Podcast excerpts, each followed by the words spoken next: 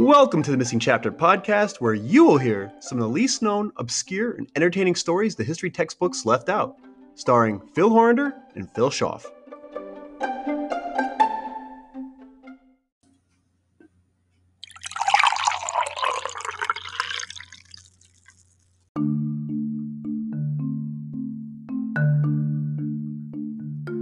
Boy, it sure seems like technology is really taking off lately, huh? I say that in the most literal sense because now you can go to your local Target or Walmart and buy a toy that uses technology that was unthinkable only a few decades ago. To think when I was a kid that I would be able to take a remote control and manipulate a toy helicopter high into the air and even watch the flight once it comes back down? No way. That's the thing for sci fi movies, not real life. Well, here we are, and now my own kids have drones with AI that fly themselves. Just by holding their hand to the side, below, and above, their 3 inch diameter drone can stay in flight for as long as the battery can stay at a constant charge. To kids, that's normalcy. To adults, that is ludicrous. New technology is amazing, right? Here's the problem it may be new to us, but it certainly isn't new to the world. In fact, it's old news because the Nazis were using drones in 1944. Yep, you heard me right. Welcome to the Missing Chapter podcast, everyone. Let's get to it.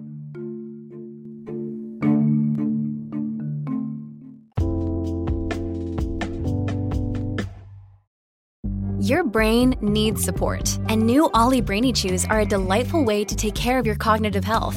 Made with scientifically backed ingredients like Thai ginger, L-theanine, and caffeine, Brainy Chews support healthy brain function and help you find your focus, stay chill, or get energized.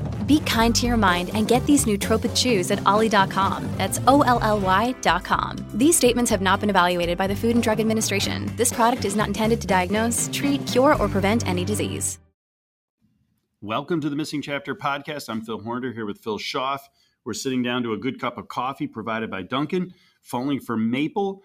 Uh, very nice maple syrupy sort of uh, taste and, and uh, aroma to it. It's very good. It's one of our favorites.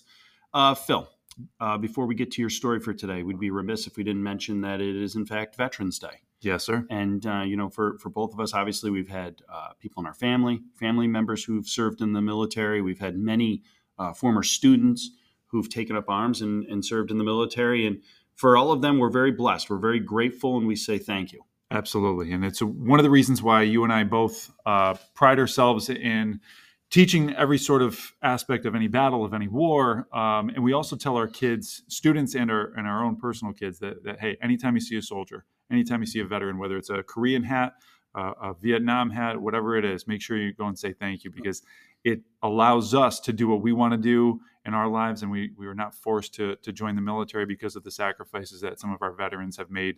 Um, and we get to tell my daughters, your sons, that hey, go thank that soldier, go go thank that veteran, because now Daddy doesn't have to go to war. Right. Yeah. Very well said and, and very true. Now you have a story for us today that's you know in classic missing chapter fashion, uh, one that I think people are not going to be aware of and, and they're going to be surprised by.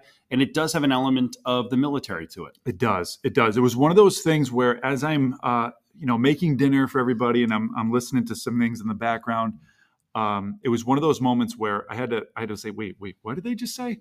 And it wasn't even about this very topic. It was something that that somebody said within a documentary, and I can't even, I, I don't remember what the documentary was, or else I'd, I'd be sharing it um, and I rewound it, and it was a very quick little blurb sentence. Hey, kind of like it was in you know the German territory of this. So I I, I said, oh my gosh, that I've never heard that before. So I did some research, did some googling, and now I'm just down this rabbit hole. Um, all of my tabs are all over the place right now. So I'm hope hopefully this I can make this organized because there's so much to this. It, it could honestly be a two-parter. I'm going to do my best though to kind of narrow it down and funnel it down from something very very broad uh, to something a little more specific. So let's um, let's go to Wired.com here. I'm actually going to read directly from this because I think the author does a really really good job of setting up uh, what I don't think I could I could set up a story like this. So it says the early hours of June 13th, 1944. Unseasonably cold. In East London on a high plateau, British firemen awoke in darkness to the sounds of air raid sirens. So you can imagine that that kind of wake up call. They trudged from their watchman's hut and crossed the tarred parade uh, ground and roadway toward the small brick concrete roofed fire station of their army base. They were used to the sirens, they knew the routine, but something that morning it felt different. Gunfire was echoing in the gloom, but it sounded distinct from the usual volleys.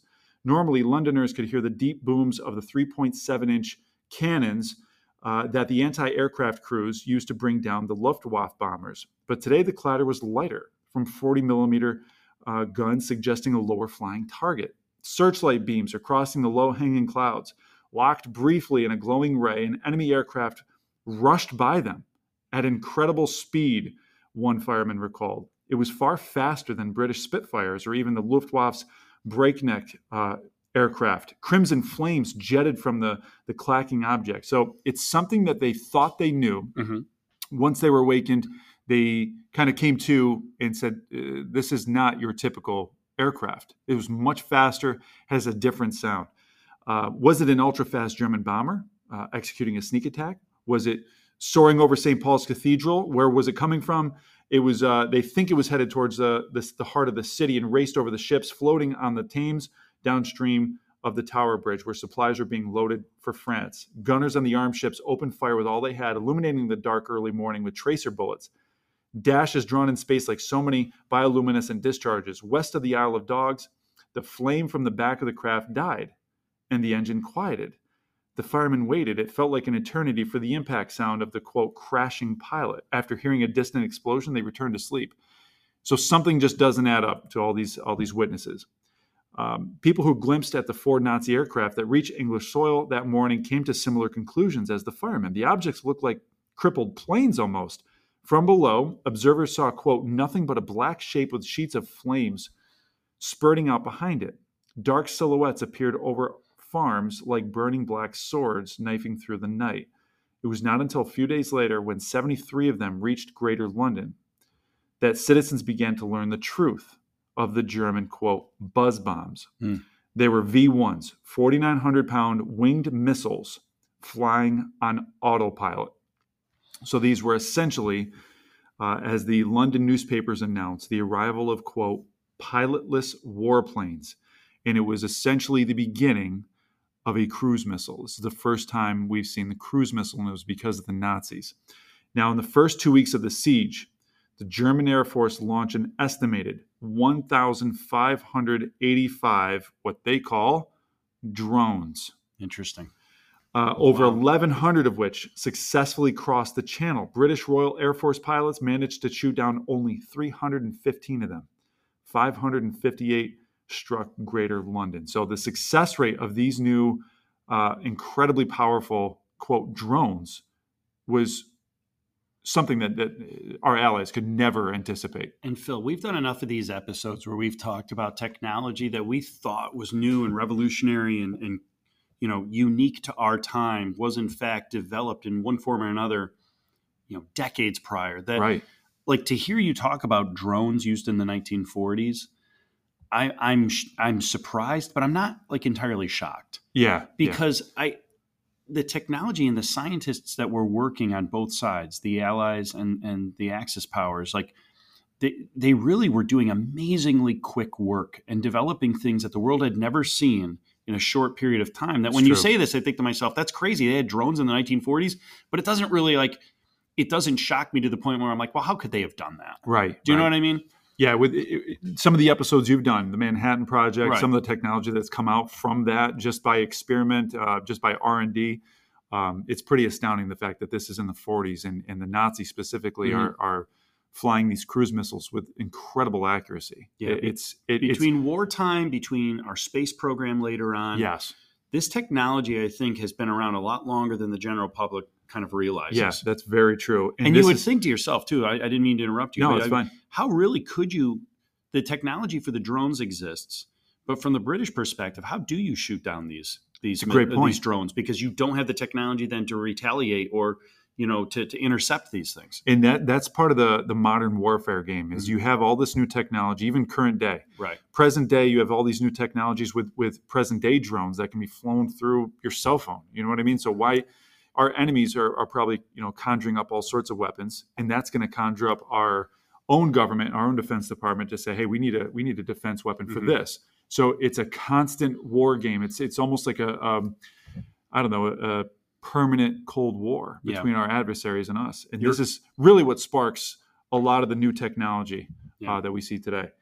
So from warfarehistorynetwork.com, um, they do a very good job of describing the after effect of this experience. So remember, this is June of 1944. So someone, and we we don't know who, but they said if uh, someone said, and some officer in Washington D said, if we stuffed an unmanned bomber full of explosives and by radio control or some other method flew it directly into a target, that's pretty brilliant. Hmm. So how do we take an unmanned aerial vehicle, an aircraft, which we you know know as a UAV, and drive it into a target, and it's you know maybe a plane that's just radio controlled?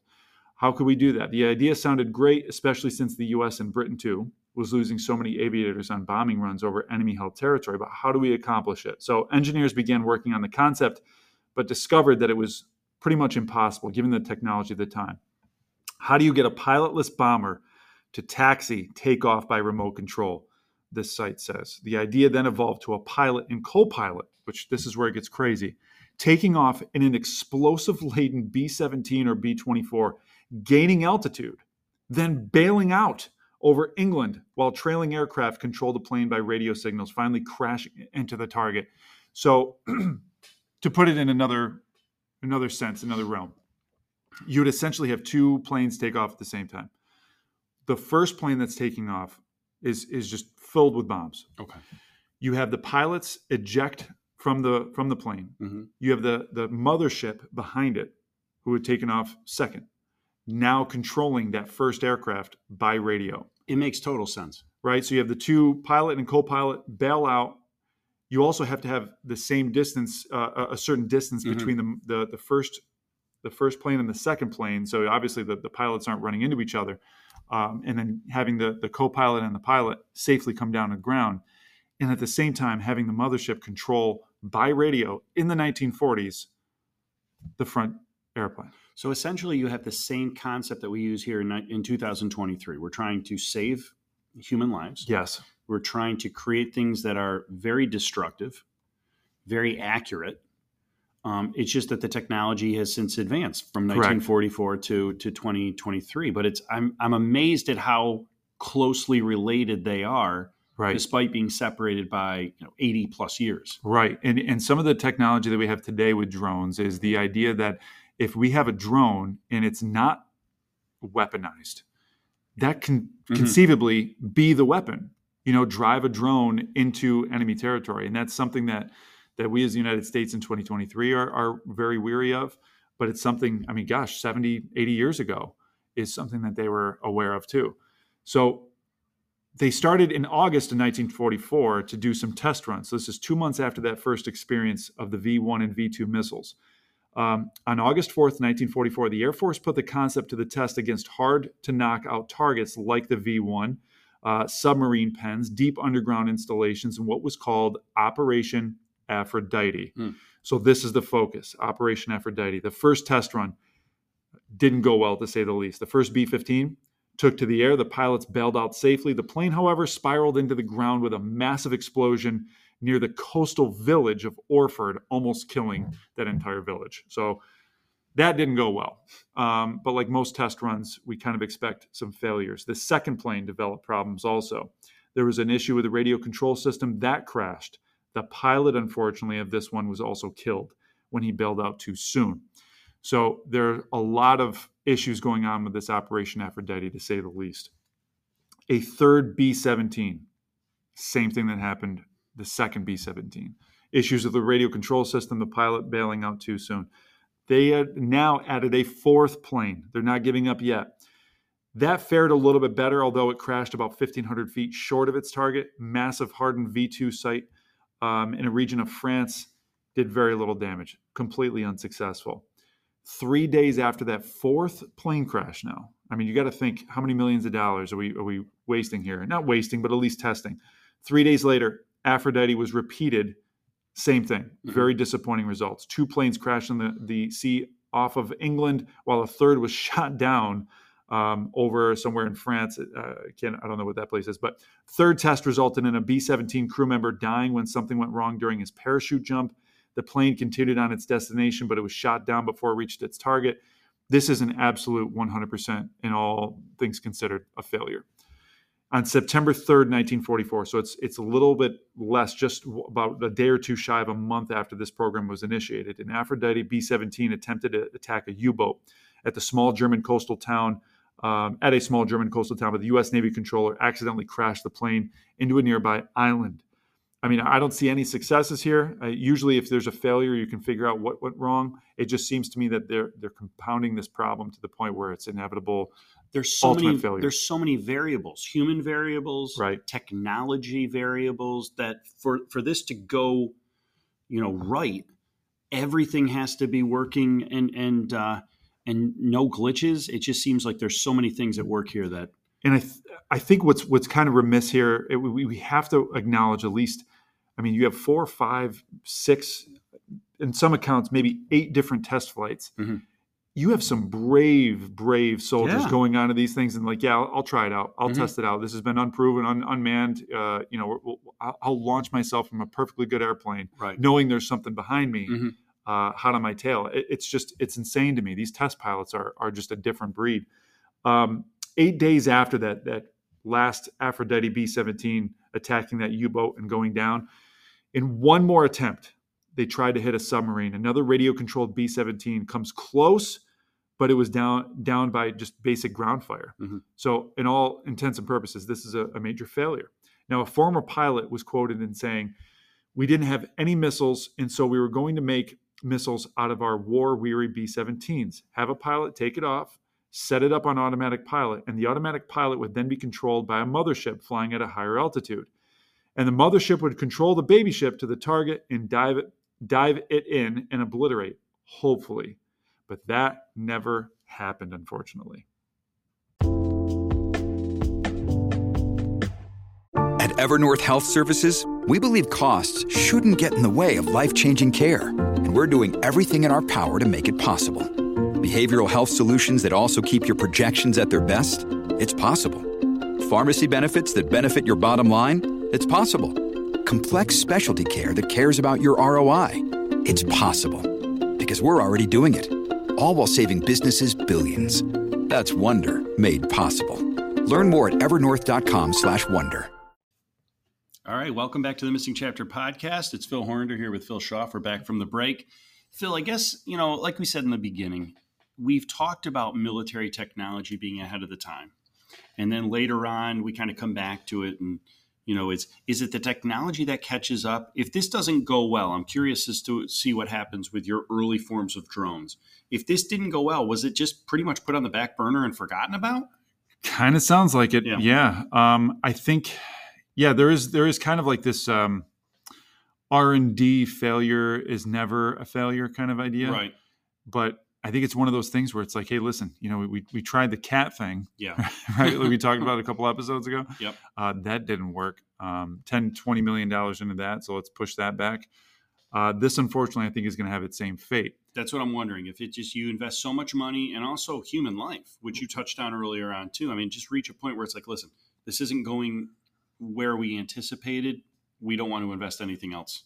Well, speaking of human life, Okay. there was something that um, during the commercial break that I mentioned to you, and there's a little bit of twist, a little bit of historic connection here between the fate of Operation Aphrodite and a famous person or Okay. a famous family, I should Mm. say. Okay, so this is from warhistoryonline.com. Um, it says, although there were many deaths during Operation Aphrodite, the most famous was that of U.S. Navy Lieutenant Joseph Kennedy Jr Wow. Wow. the older brother of, of course, John F. Kennedy. Um, it was on August 12th, 1944. So remember, it's only two months after that or- ori- original uh, observation and witness Mhm. of those V 1 and V 2 bombers from the Nazis. He was assigned to a modified B 24 to attack a V 3 site. He and Lieutenant Wilford John Willy took off from RFA Fersfield, and unfortunately, disaster struck within only 18 minutes. Kennedy and Willy had just prepared to hand over control of the aircraft, who was accompanying them, removed the pin to arm their explosives, when the bomber unexpectedly exploded. And then it was later determined that um, the torpedo, or whatever you want to call it, detonated prematurely. Wow. Yeah, they call Wow. it a torpex, which is kind of um, a military term for what is almost like a torpedo, but it's essentially a, a bomb that's a torpedo that's in, in the air. So the last words Kennedy uttered were spade flush, the code to let the other crew know he and Willy were about to eject. It's believed both men died instantly, with a crewman in an accompanying aircraft uh, commenting, "quote Nothing larger than a basketball could have survived the blast." Oh. So, yeah. So Willy is from New Jersey. He kind of, and this is a, a, a weird insight here. Quote: pulled rank over James Simpson, Kennedy's regular co-pilot, so he could fly the mission. Jeez. Yeah. So with Operation Aphrodite already becoming a failure, you add a name like Yeah. Joseph Kennedy to that list. So, and of so course, after that, was it pretty much the end of the program? it- pretty much, Okay. yeah. Um, nine-year-old Mick Muddett, I'm going to say, uh, a resident of nearby the nearby city, told the reporter 60 years after this crash that he and his brother were watching the formation flying about 2,000 feet above them. He said, all of a sudden, there was a tremendous explosion, and the Liber- Liberator aircraft was blown apart with pieces falling in all directions over New Delight Wood. At, um, I'm not sure how to pronounce that that city name, but he also noted, I vividly remember seeing burning wreckage falling earthward, while engines with propellers still turning, leaving comet like trails of smoke, continued along the direction of flight before plummeting down. A Ventura broke high to starboard and the lightning spun away to port, eventually to regain control at treetop height um, over a hospital. And while I watched spellbound, a terrific explosion reached Dresser, Dresser's cottage in the form of a loud double thunderclap, Then it was all quiet except for the drone of the circling, and it's odd that he used the word drone, of the circling Ventura's engines as they- remained a few more minutes in the vicinity. But then the fireball changed to an enormous black pall of smoke resembling a huge octopus. The tentacles below indicating the earthward uh, paths of burning fragments. So this is just, I mean, something just obviously a, a nine year old would remember for the rest Right. of his life. And, and what's remarkable to me as you've laid this story out is a, a program designed essentially to save American lives at this point has just cost so many lives in the development phase Correct. that it kind of defeats the purpose. Yeah, that's a really good point. And and it's funny because there's a lot of speculation as to really what happened and why would that why would that bomb just prematurely detonate? There's all all sorts of fail safes even in the 1940s. The cause of the disaster was never conclusively established, but there's suspicion centered on the lack of electrical shielding material on the television camera, Hmm. which is very odd. This is thought to have allowed electromagnetic emissions to open a relay solenoid, which in turn set off a detonator and thus the explosives. So you have this idea that that while they were recording this, um, that it w- could possibly the, the the TV. I that seems to be a, a stretch to me, but right. that is one of the reports that is like the official account. Right. Um, and there's multiple theories, but that is one of them. Not only a, another chapter in the missing, you know, textbooks, but also in the uh, in the missing Kennedy family Yeah, curse that Yeah. seems to build anytime you delve into to stories you know that start out unseemingly related to the kennedys they work their way in in bizarre circumstances and we're actually going to talk about that. We have something we talked about, uh, an experience I had over the, the past weekend that Mhm. we're, we're going to have on the docket here in the next few weeks. Uh, so stay tuned if you're a, uh, a JFK fan or a Kennedy family fan. Um, just to, to finish up here, it says that despite the death of such a high profile pilot, many more missions were flown um, before Operations Aphrodite and Anvil, which was a secondary program, were shut down. So on January 27th, 1945, General Carl Spaatz uh, sent a dispatch to Doolittle saying, quote, Aphrodite babies must not be launched against the enemy until further orders. And those orders, well, they were never given.